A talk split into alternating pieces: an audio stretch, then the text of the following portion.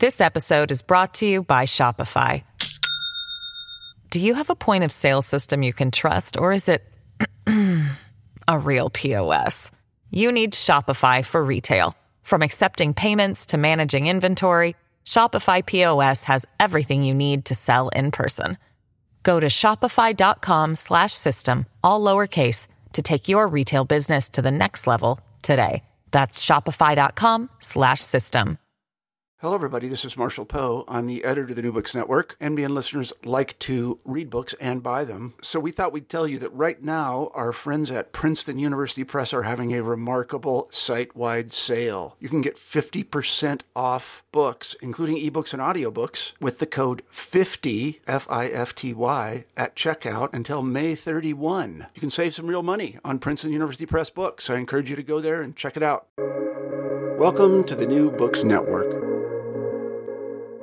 Hello, everybody, and welcome back to New Books in African American Studies, a podcast channel on the New Books Network. I'm Omari Averette-Phillips, the host of the channel, and today we'll be talking to Dr. Cedric Johnson about his new book, After Black Lives Matter Policing an, an Anti Capitalist Struggle. Dr. Cedric Johnson, welcome to the show. Thank you for having me. I'm glad to be here.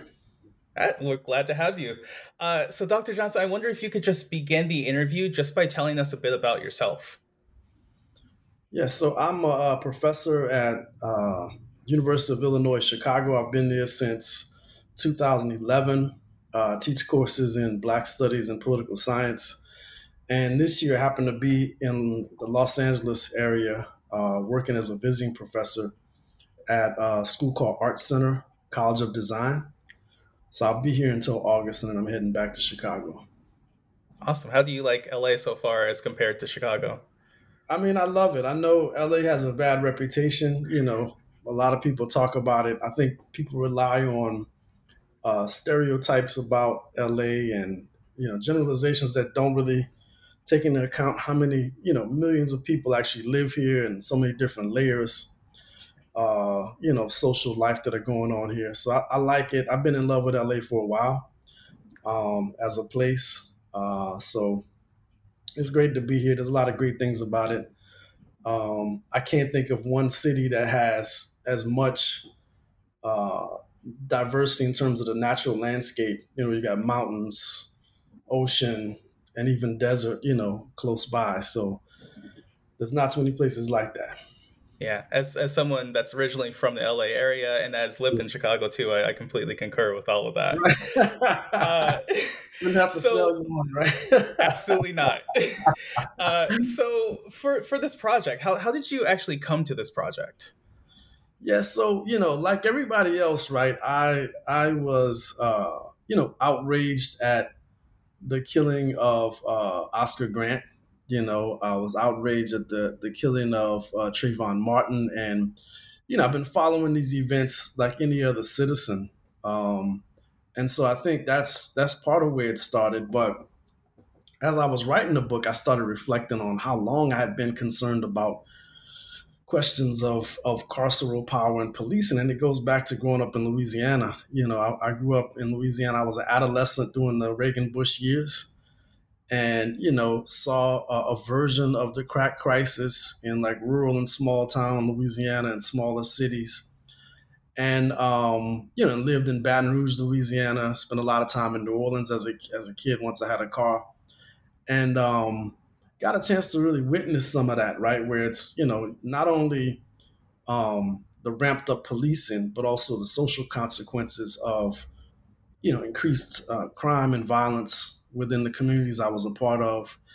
And um, at a pretty young age, I mean, you know, as a freshman in, in college, I'm already opposing the death penalty in the state of Louisiana, right? As a 17 year old.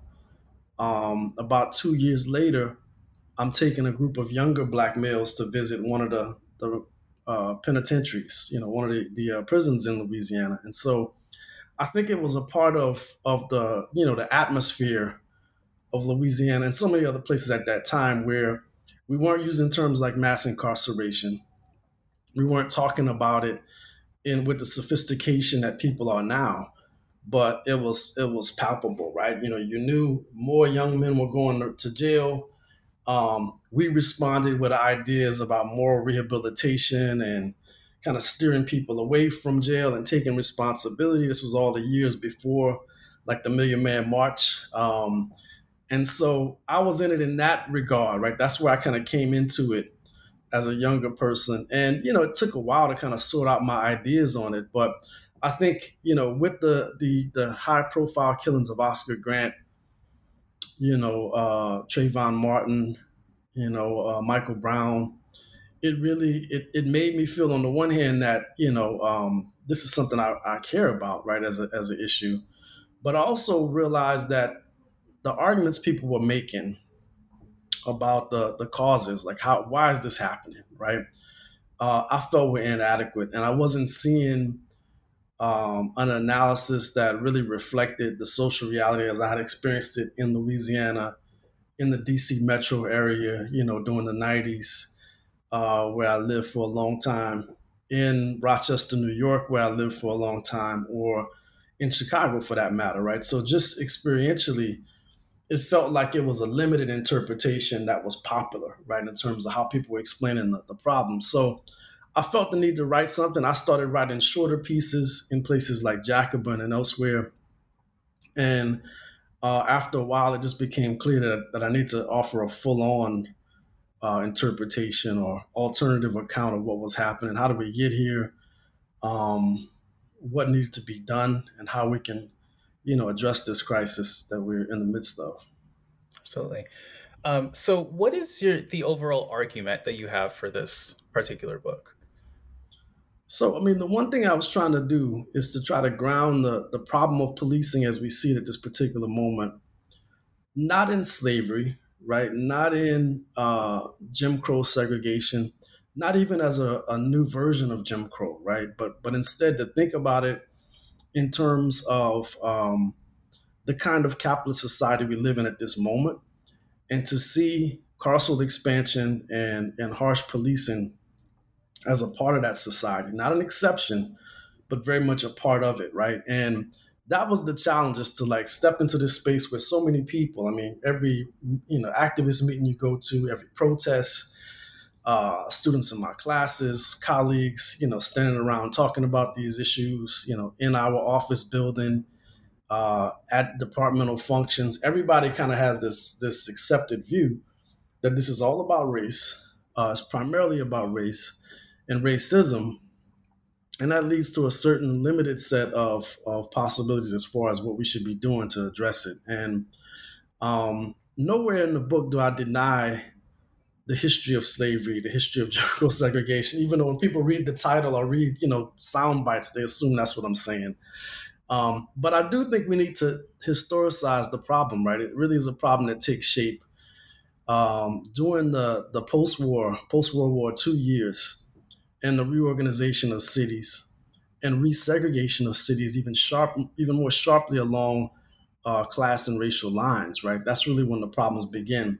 So the main argument, you know, is just to, to resituate the problem of policing within the context of capitalism, to see it as a function of um, the type of capitalism we're in, which is uh, I don't like using the term post-industrial so much because we still have industries, but it's a good marker for where we are. We're not in the same Fordist economy that we had, at least domestically, um, back during the 1920s and 30s and 40s. Right, this is a different economy. Um, the kinds of manufacturing jobs that were available to people at entry level um, don't exist in the same volume, and so we're in a different a different moment. And I think again, policing is one way we've chosen to address you know, the problems of the hardcore unemployed and underemployed in our society, uh, instead of using a welfare state and a more more progressive or benevolent solution to the predicament that so many people find themselves in.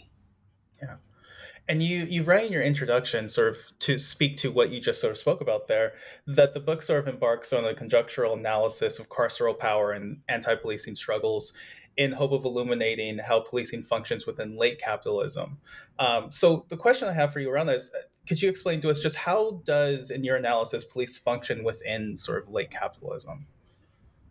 So a, a lot of a few different ways that are important to think about. Um, you know, we get the we get the carceral expansion. Um, you know, uh, not necessarily as um, it's not really a profit driven phenomenon, right? There's a way that people, you know, adapted the phrase uh, prison industrial complex um, as a way to explain the prison expansion. And that's not really the motive force, right? It's not say that there's money that's being made, right? There's pro- for profit prisons, there's contractors who work with prisons, there's jobs that are produced.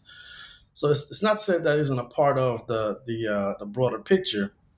But really, you know, wrapped up policing and um, you know the expansion of of of, of uh, prisons is really a um, as Loïc Wacquant and other folks have pointed out, it's really a, a, a, matter of statecraft, right? It was an attempt to respond to anxieties around crime, whether those were real or imagined. And it wasn't just white suburbanites, you know, who who pushed that that expansion, right? I mean, the, the, one of the best books to do this, I think, is uh, James Forman Jr.'s Locking Up Our Own, um, because it's so nuanced and so helpful as a history of places like Washington, D.C., which, you know, had a black majority um, for a long time and still produced some pretty harsh laws around uh, dealing with, with drug crimes and, you know, had some really, I guess, unintended consequences in terms of expanding the prison population in that particular jurisdiction. So I think that on the one side, you know, the response that we get from the state and particularly from like local jurisdictions to to ramp up police and spend more money on police. This is really about trying to assuage the concerns or fears um, that people have about crime, and some of that's real, right? I mean, you know, the case of Forman what he's talking about in D.C. is very much real. Some of it is also imagined, you know, and and, and it's uh, there are people who worry about cities who shouldn't be worrying about them, you know, and shouldn't be worrying about their their personal safety. But um, that's part of what drives it is like this this uh, the moral panic, but then underneath it, um, the need for politicians to do something. And one way to signal that they're doing something, especially in a period in which the country is pivoting away from welfare spending, is to ramp up uh, spending on policing and and um, hardware and the numbers of police and all these other you know things that would be used to try to pull down the numbers. Um, so there's that part. We can set aside the statecraft and dealing with the moral panic. The other part of it, and um, you know, in terms of managing surplus population, right? I use that term throughout the book and try to define it in a few places. Uh, it's a term taken from from uh, Marx's Capital, it's a term that has deeper origins in, you know, Thomas Malthus, he, he's responding to. But what he's referring to are not people who are surplus in the sense of being, um, you know, surplus humanity, right? They are made surplus um, based on the the, the uh, requirements of capital, the labor needs of capital. So people are not really uh, needed, right? Their lives then become uh, extrinsic, unnecessary, right, with respect to to uh, the the everyday workings of of um, the economy that we have. And so, what happens in that in the, the place when you know situation when those folks are displaced in that manner, right?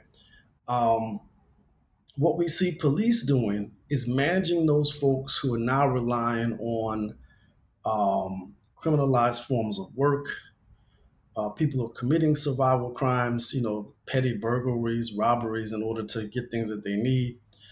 And um, police tend to manage them not not just in terms of, of arrest, but the longer process of uh, court supervision that comes even after somebody's been incarcerated is really important for thinking about the ways that um, you know this population is being managed, right? And, and in some ways prepared enforced into a position of, of low wage uh, labor, given the job requirements that exist for those persons who are formerly incarcerated and under you know a probationary uh, status, right? So I think I think there's ways that it, the the state goes to work even after a person's been incarcerated and shapes their lives.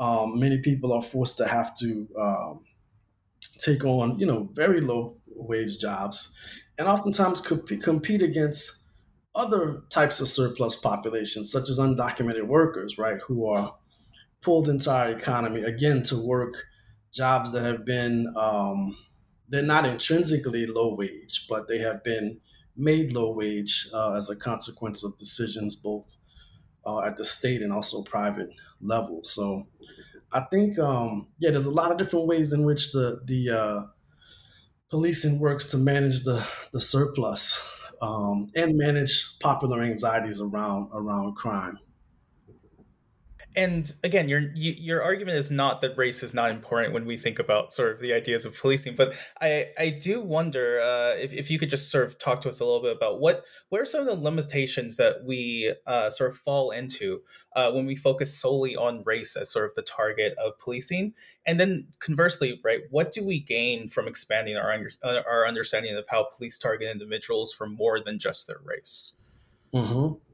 So. Um what do we miss? Let's start with that part. And, maybe let me say something else before that, um, just as a, uh, a bit of a clarification, right? So, um, as I mentioned at the beginning, right? I mean, I came into these conversations in the 80s and early 90s, uh, teenager, early 20 something.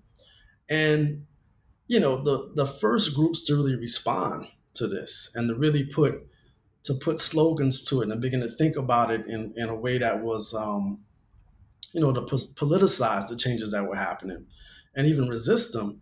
You know, it came from from Black people, right? It came from civil rights organizations. It came from uh, local clergy and you know community-based activists who were responding to specific incidents in their communities. Um, and it came, you know, in, in the realm of popular culture from young uh, teenage and, and early 20 something rappers uh, who talked a lot about police violence, you know, in the 1980s. And that was important for me and for millions of other people because it helped to shape my understanding that this was not isolated. This was like systematic that people in Philadelphia, people in Los Angeles, people in, you know, Miami, everybody's kind of dealing with the same problems. And so certainly limited. And I'll talk about some of the limits in a second, but but I think it was it was it was formative and it was an important moment, right, to begin to call out uh, the problem as it was manifesting. Now, where we went wrong in that moment, you know, we one we saw it as an isolated problem that only black people were facing, and that was that was true up to a point, but not necessarily, right? It was partially um, blind spots created by um, the urban theater, right, which we're still dealing with, right, where this is where the majority of black people are.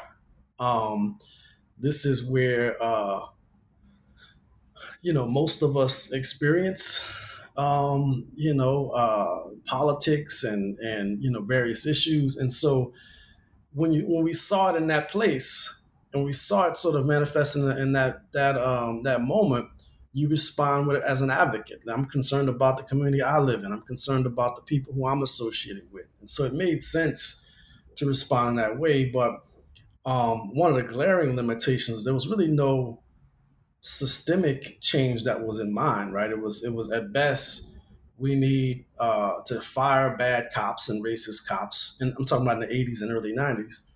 We need better training.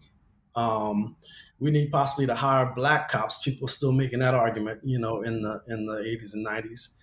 And um, and then on the flip side, like I said earlier, this whole moral rehabilitation platform where it was like the main problem is with you know black men who are not disciplined enough and not responsible enough and not necessarily um, willing to take on the, the role that they should you know within this patriarchal order right? And so it was a, a rehashing of old school moynihan thesis uh, conclusions right that the problem was that black men needed to be men.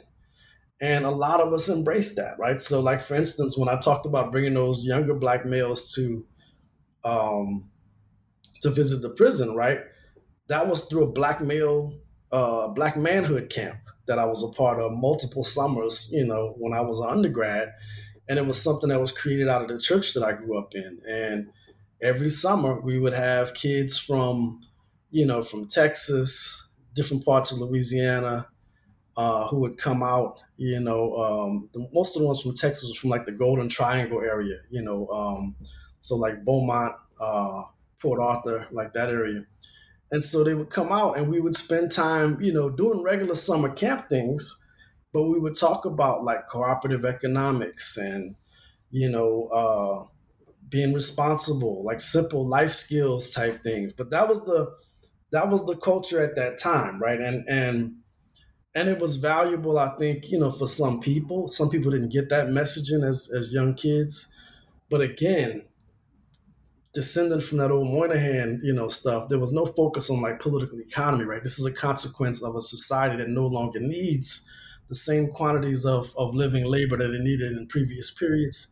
And so, in addition to histories of discrimination, you've got Black people who've been made obsolete um, by capital intensification within different industries. And so, I think we didn't have that, right? We didn't have that kind of systematic analysis and so the focus was always on personal responsibility and the need to be better leaders. And, you know, so, and I, like I said, I, I'm, I'm the first one to admit that I totally bought that, right? Like so many people, that was like the main way of thinking about it. And again, it was echoed through like popular culture, right? You know, you think about all those rap songs from the period.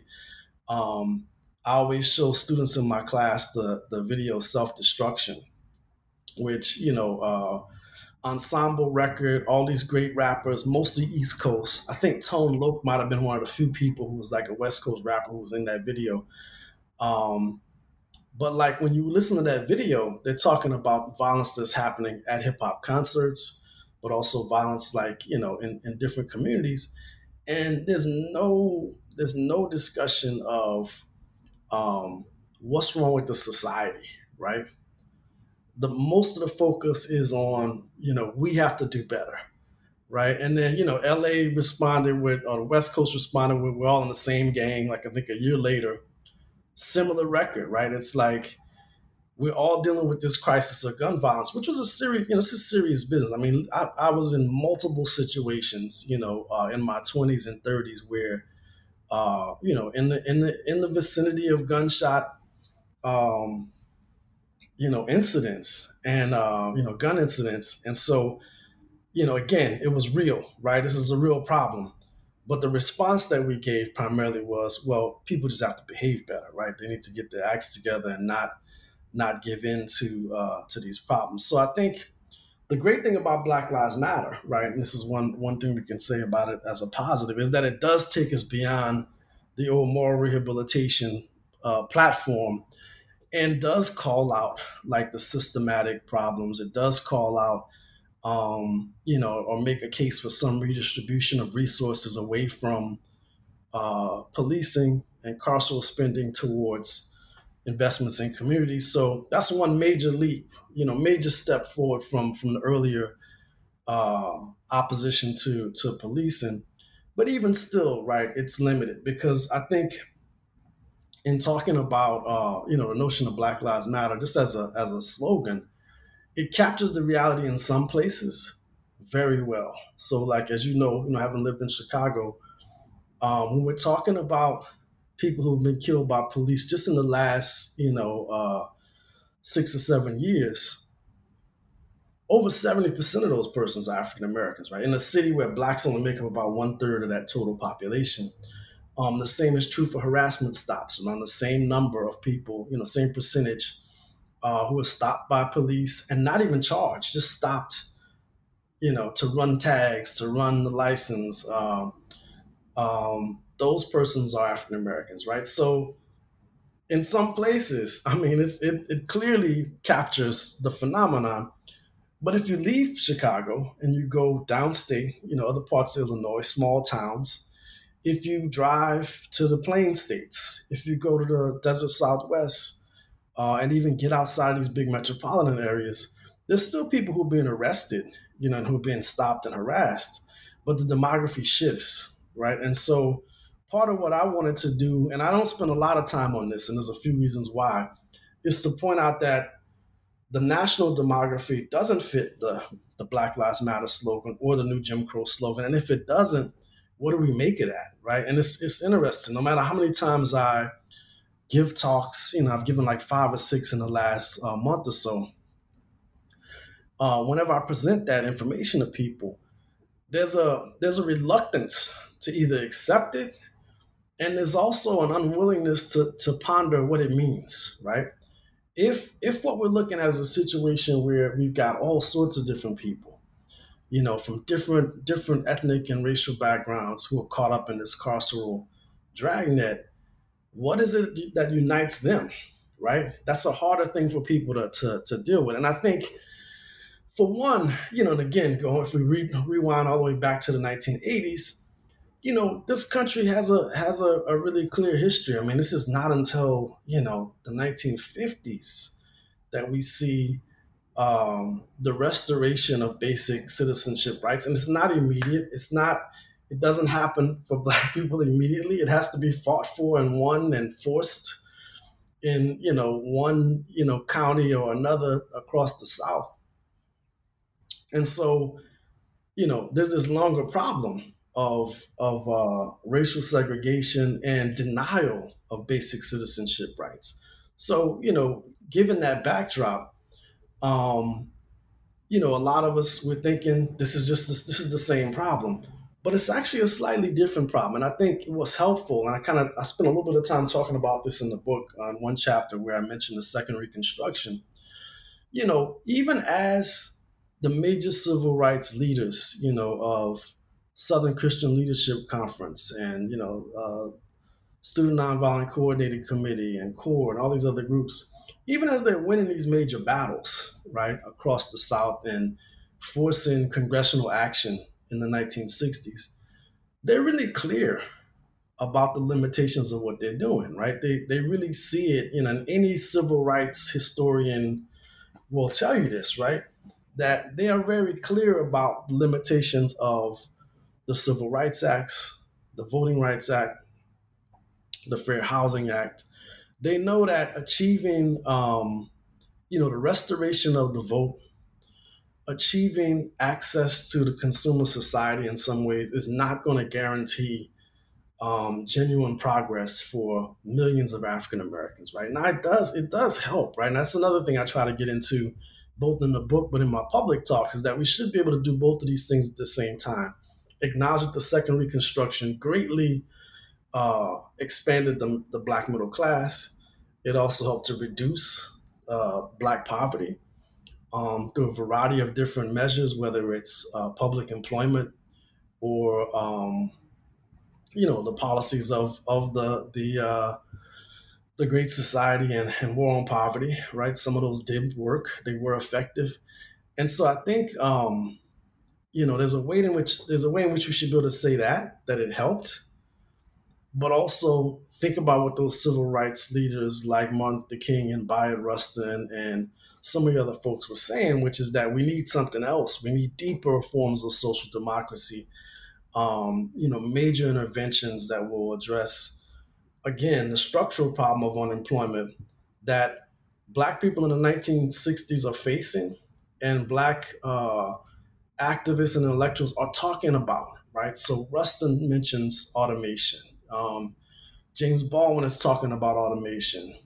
Jimmy Boggs is talking about automation. And so many uh, Black intellectuals, you know, League of Revolutionary Black Workers, the Black Panthers, right? All sorts of folks are talking about the problem or the crisis that's being produced by automation.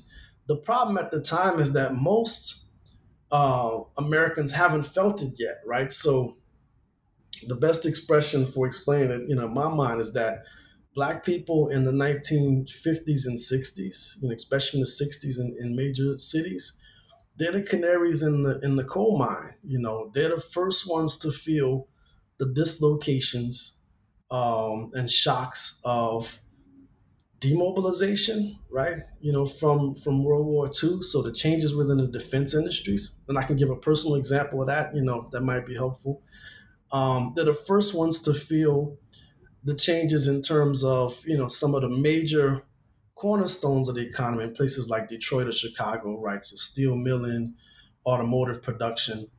Um, many black people are the first ones to be shut out of that picture, right? So I talk about James Boggs and his ideas and how he thought about that um, in the 1960s. But this is huge, right? And again, it's not like people are unaware, right? They're totally aware of what's happening, but the consequences of it over the long haul um, are not really clear, right? You know, some people are still saying, well, we need more job training. Um, and then on the, on the other side, somebody like Boggs is like, well, no, it's not a job training issue, right? That you can't train people for jobs that are disappearing, right? So I think this is really important. One example I give, maybe this will tie it all together, and then I can I can get into you know um, what happens when we begin to talk about it in terms of surplus population. But a great example I like to use, you know, my my grandmother, uh, my dad's mom, uh, took a job at a place called Brookley Air Force Base, um, and she was a beneficiary of like Executive Order 8802, right? She was somebody who, a black person from Louisiana, who gets a job at this Air Force base in Mobile, Alabama. And she's a person who's involved, you know, assembly line manufacturing. She's doing electroplating, so putting chrome on uh, airport airplane parts. Um, and she did that job until that base closed, right? And and she lived in Mobile uh, with my grandfather. They had a nice house, you know, nice garden in the back. Neighborhood was stable. Um, you know, all black people. People are, are, you know, strong social relations. People involved in all kinds of different benevolent associations. They're involved in uh, the Shriners and the Order of the Eastern Stars, all these different groups, right? So that was the place I remembered as a kid, you know, because it was like, here's a group of black people, working class, but it was through this employment, you know, stable employment in manufacturing, good wage that allowed them to buy a house and do the things that they wanted to do. Um, what would happen between the time my grandparents died uh, in the 80s to now is is incredible, right? I mean, it's like the bottom fell out of the neighborhood they used to be in. So much so that when I saw it years later as an adult, it was unrecognizable right? That neighborhood that I remember, which was, you know, verdant, lush, all of these, you know, big trees, a lot of people outside talking, just a different kind of place um, than the one that it would become after the bottom falls out of that economy, right? And you no longer have uh, people like my grandmother who's working a manufacturing job, but one that allows her to have a decent life. And so I think that story is repeated across the country, right? And it's one that we need to be aware of. So it's not it's not um, because the civil rights mo- movement was necessarily a failure. Uh, in many ways, the changes during the New Deal, the changes during the Great Society, actually helped you know millions of people. It was just not enough to deal with the new problems that were on the horizon, right? And so I think, you know, unfortunately, we, we reach for um, incarceration as a way of, of trying to to deal with these problems, right? Um, what we could do, we could deal with them in other ways through public works, through cooperatives, through all sorts of other uh, strategies that could change, you know, conditions for people through unionization, right? All sorts of things that could lift up not everybody, but a lot of people, so that it ultimately changes the the conditions in in some um, some cities and towns and localities what happens when we start to think about surplus population as opposed to thinking about this as a race issue, right? I think it, it should change the way that we we not only see the problem, it should also change the ways in which we see ourselves connected to it, right? And it should change the solutions that we want to propose, right? So if you think about it like this, um, if the problem is one of of racist cops, right? Then then for most of us, it's not a problem that we're implicated in. And I think that that's an easy. It's also an easy narrative for a lot of whites because it can be like, well, it's that it's Derek Chauvin over there, right? It's Jason Van Dyke. Like those guys are the problem. It's not me. And I think when we think about it in terms of surplus population, it shifts the, the concern. It's not just a focus of racist cops. This is a, mo- a mode of policing that's been secured and expanded and subsidized with the consent of millions of Americans, right? Hundreds of millions of Americans who rely on, even if we don't pay attention to it, we rely on certain modes of policing, not just to make us feel safe personally, but to secure the lives that we enjoy within major metropolitan areas. And so if you go to gentrified zones to spend your time and get coffees and go to concerts and whatever else. That is made possible through the very policing and containment of the desperately poor and unemployed, right? The same thing is true if you purchase a house in a major metropolitan area where there's high real estate values. Those real estate values um, are made possible through the reproductive work of police, right, who are setting the ground, whether it's clearing out homeless encampments, whether it's making sure that there's relatively low crime so that people want to invest in a particular area. Um, all of those things are connected. And so I think, again, when we talk about in terms of policing surplus population as opposed to controlling black bodies, the more common, uh, you know, thematic, it should implicate us in a different way that we all we all depend upon um, this mode of policing in some way or another. And if, if we all depend upon it, we should see ourselves as, as, as implicated and guilty on some level of its perpetuation, right? We should see ourselves as responsible for changing it and, get, and coming up with some different way of achieving public safety that doesn't rely on, you know, massive dispossession, uh, exclusion of people from the society, and warehousing of folks, you know, uh, within the criminal justice system. So I think it should completely reorient us. And I think it also, once we take responsibility for it, we have to come up with specific solutions on how we're going to address this. It's not just prosecution of bad cops, right? That that just can't be the complete focus. I mean, yes, if a cop abuses their power, doesn't follow um, procedures, kills an innocent, unarmed person, um, that person should be prosecuted. But that's not that's not the scope of the problem we're facing, right? I mean, it's such a it's, it's such a, a much larger and daunting problem to have to address this problem of relative surplus. Because, like I said, in the '60s, you've got people who are, you know, Baldwin, Boggs. This saying this is what's happening to young black men primarily, right? Um, in cities but now, you know, when we drive across the country, I mean, these these problems are more general, right? That they are, you know, blacks were the first because of their location and concentration within cities. But these are general problems of the society that aren't really reflected in unemployment numbers, right? Um, and even unemployment numbers, you know, people will call employment based on McDonald's jobs and gig economy stuff. So that that shouldn't count.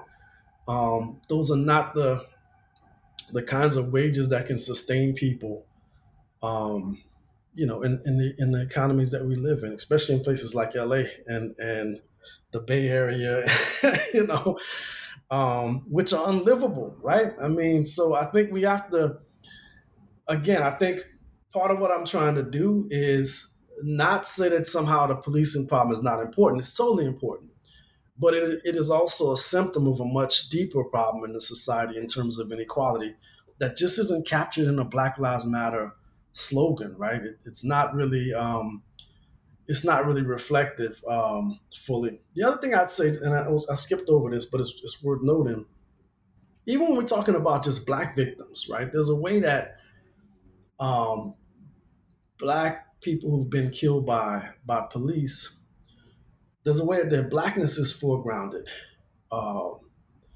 because that's what we see, right? I mean, and in the in the highly or hyper uh, visual uh, landscape of social media, right? You know, we see a viral video. I mean, that's what you're seeing. You're seeing, um, you know, white officer, black person being brutalized.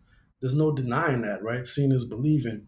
What we miss, though, in some of these discourses and some of the framing of it um, even by activists, is the common economic conditions of so many of the victims. Not all of them, but many of them, right? So, you know, usually when when somebody's killed by by police, you know, two immediate things happen. You know, almost almost as soon as it becomes news, right? Uh, the Fraternal Order of Police and Blue Lives Matter forces step forward um, to assert the the innocence of the officer to justify the killing of whoever it was in some ways. And oftentimes that's done by trying to demonize the, the victim, right? They'll bring out the person's rap sheet. They'll talk about what kind of life they lived, how much, how, how often they've been in trouble with police. and that that helps to fuel this idea that these people are, are ne'er do wells who got what was coming to them, and you know, police just acted in self defense or under uh, completely under the law. On the flip side, activists often deny that, right? They want to repress those kinds of details because of how it might, you know, the impugning of the victim might affect the outcome, like whether or not the police officer will be arrested. Uh, and they'll they'll instead focus on, you know, he was a family man. He had children. He was a loving, you know, uh, uncle or brother, and and those things are all true, right? You know, it's possible for somebody to be both, to have had run-ins with police and to be a great person, right? So I think what's missing from this oftentimes, right, is the kind of public framing or investigation that might allow us to say, oh, this person should not have been stopped to begin with because what they were doing shouldn't have been unlawful, right? So, you know, if you think about uh, Eric Garner, he's selling uh, loosies, right? So you buy a carton of cigarettes, you sell them, you break it open, you sell them one by one. Um, Alton Sterling, you know, uh, in, in Baton Rouge, he's selling CDs, whether they were used or if they were pirated, it doesn't matter. It's something that people do in different economies, you know, different parts of the the, uh, the, the country. I know I bought those when I was a, a student, right, and when I had less money. Um, so I think you know that a lot of these crimes that people have been uh, or end up in being arrested arrested incidents that ultimately lead to to violence, right? These are like this they're not even survival crimes; they're criminalized forms of work, right? The same for so many people who are involved in selling drugs, right? I mean, this is one way, again, in this economy that isn't optimal for some people to, to gain some income. Um, and so I think if we look case by case, of course, there's exceptions. Um, this doesn't apply apply to uh, you know Tamir Rice. It doesn't apply to uh, Breonna Taylor, all sorts of folks, but it does apply to many of the victims, right? Where they're people who were trying to live their lives uh, oftentimes, you know, um, again, engaging in these criminalized forms of work to survive. And we have to ask ourselves, should those activities be criminalized, whether it's, you know, um, petty drug dealing or sex work, you know, all these things that people end up being cycled in and out of the criminal justice system for. Um, it's also just glaringly, you know, it's a contradiction for sure when we have a country at this moment where in my home state of Louisiana, people are still being arrested for cannabis possession. But yet here in, in LA Metro, I mean, there's literally within a mile of me, there's three cannabis dispensaries, right? And so how is that, how is that a just, you know, uh, state of affairs where we can have people whose lives are ruined and the other side, people whose lives are enriched? by the very same activity, you know, in, in the country. So I just think there's a there's some deeper issues we can ask ourselves, you know, when we begin to talk about not just the the racism of particular officers or you know the the, the racism with instructors of society, but to talk about these these deeper economic um, conditions that are a mark of our times. Yeah. This episode is brought to you by Shopify. Do you have a point of sale system you can trust, or is it a real POS? You need Shopify for retail. From accepting payments to managing inventory, Shopify POS has everything you need to sell in person. Go to shopify.com slash system, all lowercase to take your retail business to the next level today. That's shopify.com slash system. And so you in this book sort of group these chapters together, sort of like coupled um, based upon certain like concepts that you're looking at, right? And so I'd, I'd like to sort of skip past one and two because um, I think we've sort of talked about a little bit of that, but I'd like to talk about chapters three and 4 mm-hmm. um, where you look at sort of the first wave of Black Lives Matter sort of movement. Um, and I wonder if could you just explain sort of the you explained a little bit about the sort of like limitations of the first wave of the movement. Could you expand upon that and also a little bit about the importance of the first wave of this movement? Mm-hmm. Yeah, I mean, so I try to link the, the first wave uh, even before the hashtag. I mean, you know, there are a number of of uh,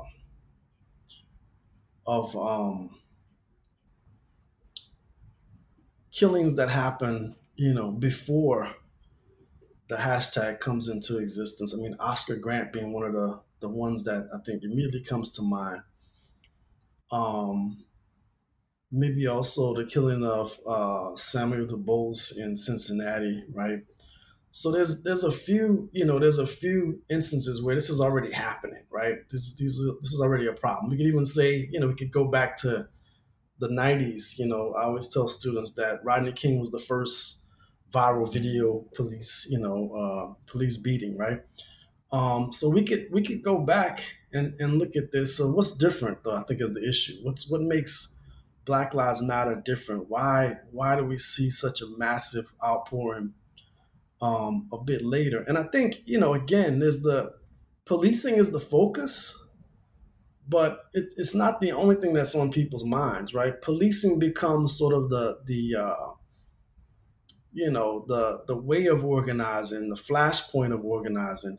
But there's deeper concerns. I mean, I actually think that the the Obama administration um, and the optics of an Obama presidency has a lot to do with why Black Lives Matter emerges when it does, right? So from the moment he declares to when he's actually, you know, when it's clear he can become the president, he's under attack by the right. You know, there's the Tea Party folks that people questioning, you know, uh, Trump questioning his birth certificate, whether he's actually a citizen. Um, so there's there's that from the very beginning, and a lot of us took offense to that, right? It's like, how dare you know, you know how dare somebody question uh, his viability, his citizenship? This was like a personal uh, offense for many people. Um, and I think, but I think what it did, like the Obama, the Obama arrival, and like having a black family in the White House, and you know, one on the one side you get the the uh, you know the the colorblind triumphalism for a moment, right? Different corners. People are like, "Oh, this is the you know this is a new day for America," and then the way in which that arrival of like a black president um, contrasts sharply with the conditions that people are experiencing as a result of the subprime mortgage crisis, right? Where you know places like Detroit, where I've got family, my sister's been there off and on since the '90s. Um, you had majority of, of the mortgages that were held in, in Detroit before the subprime uh, crisis, the majority of those mortgages were held by black people, right? That is that is overturned, right? That that kind of like nominal uh, wealth gutted as a result of the subprime crisis, and so in the aftermath of that, I mean, there's this this sharp juxtaposition: the Obama uh, arrival, which is is significant. I mean, at the time, I was critical of Obama politically, right? Like I didn't like his ideas as a as a politician. I still don't. But there's no denying like the the importance that had for many people in the society. I mean, I didn't even expect it to be honest. Like I didn't I didn't think he was going to win early on, and it took a while before it finally became clear that you know this this guy was gonna was gonna pull it off. But once he's in office, I just think it makes for many people it makes there's too much of a contradiction to bear that now there's finally a black president, but there's also these these deep denials uh, within the society that somehow racism still is a problem, or that there's deep inequality in the society. And then there's the real experiences that people are having where, you know, they're losing jobs, they've lost a house, or they've had to short sell a house, or they've, you know, defaulted on a on a um, mortgage. And I think Black Lives Matter steps in as one expression of anxieties uh, widely felt around where the society is at that particular moment. And so the, the vigilante killing of Trayvon Martin, you know, just becomes a flashpoint and a way for people to channel these broader anxieties, right? So there's that part. But I just think, like the new Jim Crow, it really misses the mark in terms of characterizing, you know, what the real problems are. And it's such a you know such a liberal um, response to these problems, right? It's very much about um, the need for more equal protection. You know, uh, it, it quickly takes in almost every case it takes this route of court justice. You know, which is necessary. I'm not downplaying it, right? I want it you know, uh, George Zimmerman to go to jail, right? I wanted to see these people prosecuted for the things that they did. Um, but that's just such a limited way of dealing with the broader problems, right? You know, such as stand your ground laws and, you know, more liberalization of gun ownership in the country, right? These are bigger issues that oftentimes are um, a part of the conversation, but they don't take up as much space as the kind of anti-racist, uh, you know, condemnations, which are necessary, but again, they, they tend to drain some of the energy from dealing with the structural uh, concerns, like you know, gun ownership or the modes of policing that we, we've we've grown and developed over the last few decades. So, I think, um, yeah, in the early going, there's there's a way that Black Lives Matter really speaks to these deeper anxieties, right, that people are having about about the moment, you know. Um, but even then, I mean, I think you know we could we could talk about it. And I'll just say this just for the benefit of your audience. I didn't write this as a uh, some sort of comprehensive treatment of Black Lives Matter. I've heard some people characterize it like it's it's not. It's not intended to be that. It's it's a it's an intervention in the debates about police and it's intervention in debates about you know Black Lives Matter as a social force. But I don't I, I don't expect this to be read as some sort of broad, comprehensive uh, treatment. I mean, it's limited, and you know, there's so much that we we don't really know yet, right? Um, about some of these local campaigns, and and and I didn't, you know, I'm not I'm not claiming to have tried to do that. But I will say that it's interesting the way in which the abstraction kind of runs aground, right? So when it starts out in a situation of Trayvon Martin, people are protesting to try to get this guy in, you know, to try to get him uh, basically, you know, uh, charged with a crime. Right? that's the main. That's the main goal early on, right? Um, but it's been interesting to watch as Black Lives Matter shifted from one venue or one location to another, how it faced different kinds of problems, right? And so when we got to St. Louis and the Ferguson situation, um, after the killing of Mike Brown, it's different, right? Now we're looking at a sworn officer who's committed this act of violence, and there is uh, you know, repressive response from local police to protesters that just allows, you know, really encourages, um, you know, uh, more protests. It should. It should spark like more in the way of of uh, resistance to the kind of, of tactics that were being used. But in the end, it gets steered in the direction of court justice, right? Like, how do we get this guy uh, on trial? Um, and I think I think it's like it's it changes again, right, when it goes to much bigger bigger cities. So when you leave Ferguson, which was um, really a, a, suburb, right, part of a metropolitan region, to places like Chicago and Baltimore, which I do talk about those two cities. Um, Black Lives Matter as a phenomenon faces the fact of black governance, right, and black uh, politicians in office and black people are part of police forces. And it's a different terrain than than a Ferguson. I mean, Ferguson looked like some town from the old South where you got segregated black communities, you got a mostly white police department. Um, it, it looks like what we're familiar with. What we, you know, only thing that's missing is the color only uh, signs, right? But the disparities in power are clearly there. Baltimore, you can't say that, right? I mean, you know, the four officers who were charged in the, the death of Freddie Gray, all black. You know, so it's it's a different it's a different situation. Um, and I think again, the the ideas about racial justice that many people were holding on to um, become more more difficult to assert in those contexts, right? Um, not impossible, but just more difficult. And what, what it should have precipitated was more discussion or thinking about, again, what is it that's going on here, right? It doesn't even matter, you know, who the culprits are, like what their backgrounds are. All these sworn officers are carrying out the same regime. There's very similar regimes in different cities, and that is they are all being expected to police particular populations in these cities, right? Not everybody, right? Um, you know, they're not they're not going to arrest, you know, people like Marilyn Mosby or Lori Lightfoot, right? They're gonna they're gonna arrest working class people who are desperately poor, and again, those who are either involved on some level in criminalized forms of work or they live in places where those forms of, of work are dominant right so it's just a different different perspective that we need to take and i think the other thing too last thing i'll say about the what black lives matter uh, did and some of the, the limitations um, during that first wave you know it produced uh, a lot of chapters a lot of local organizing you know people who use that vehicle to try to deal with some of the issues in their community. So, you know, I don't talk a whole lot about that. I do acknowledge it.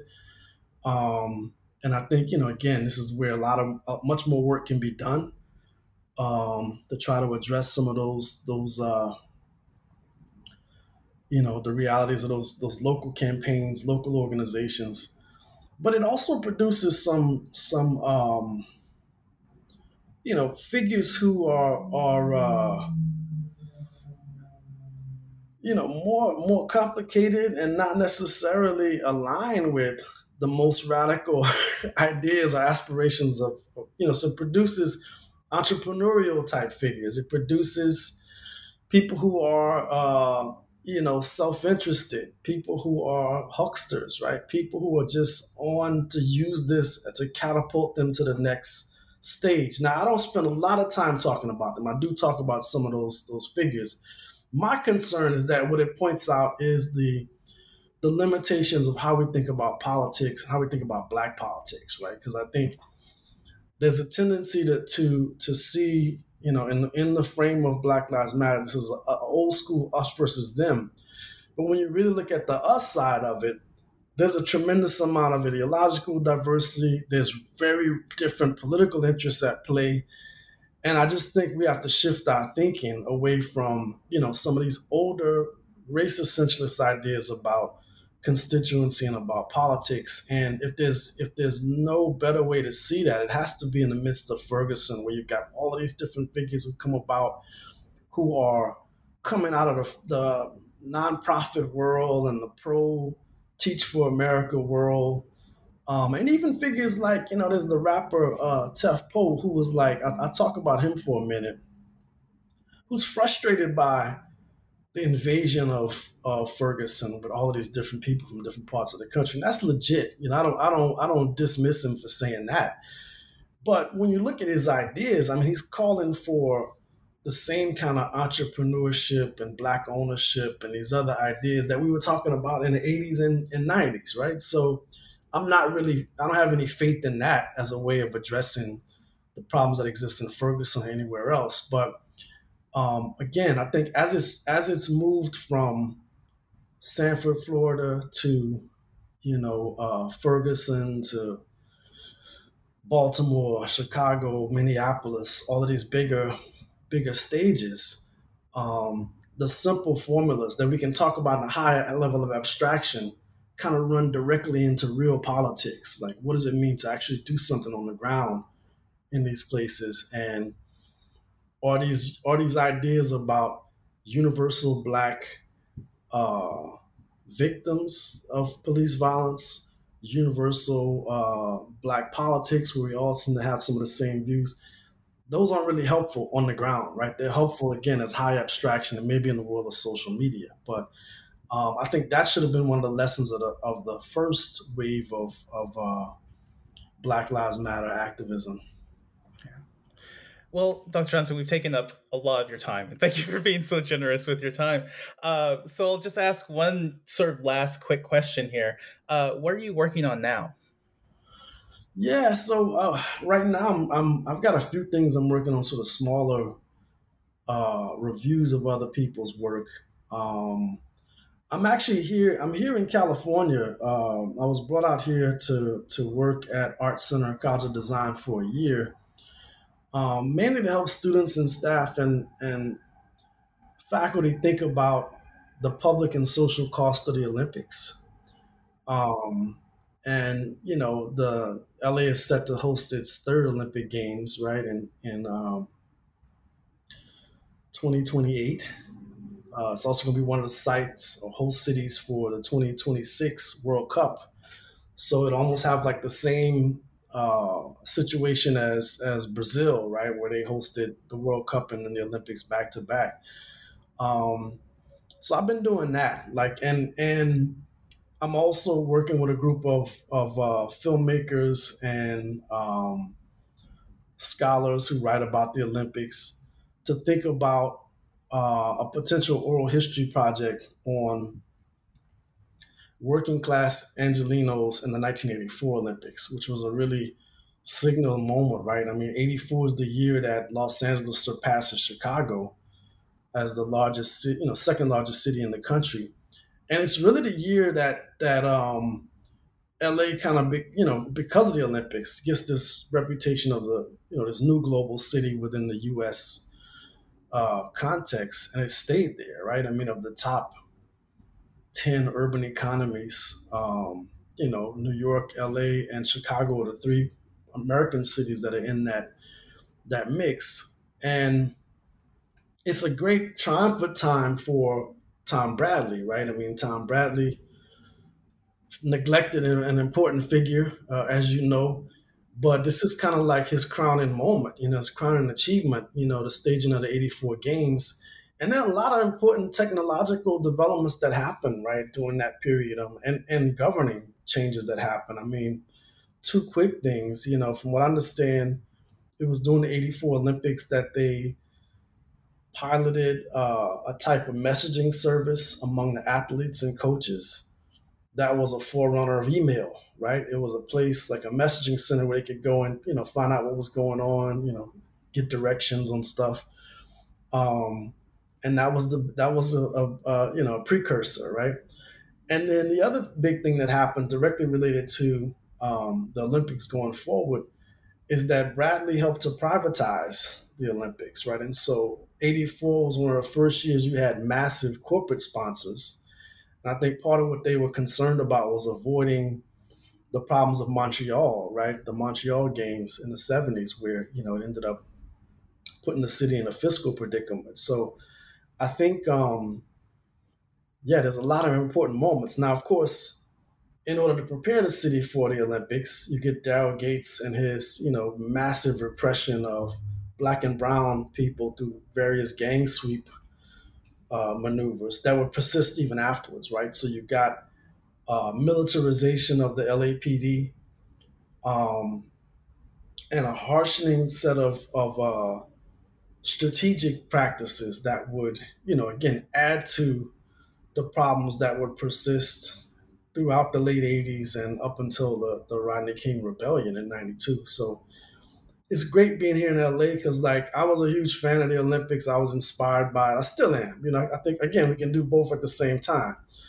Um, but I think, you know, as a, as a, urbanist and as somebody who's been studying like mega events and development, you know, urban economic development for a while now, it's tough to to justify, you know, um, the the dislocation and displacement that happens, um, the appropriation of of public funds in order to stage these mega events, and again the re- repressive tactics and you know ramped up policing that oftentimes comes along with it. So we're, we're trying to have those conversations now. Um, but again, you know, if if everything goes well with the group I'm working with, we'll be able to talk about the historical uh, moment of '84 as well. You know, sort of in advance of the 2028 games. So I'm working on that.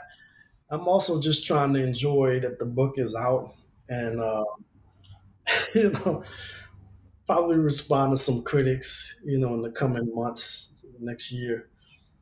So we'll see. Great. Well, Dr. Johnson, again, thank you for being on. Thank you for your time. Uh, I really enjoyed it and take care. Thank you so much.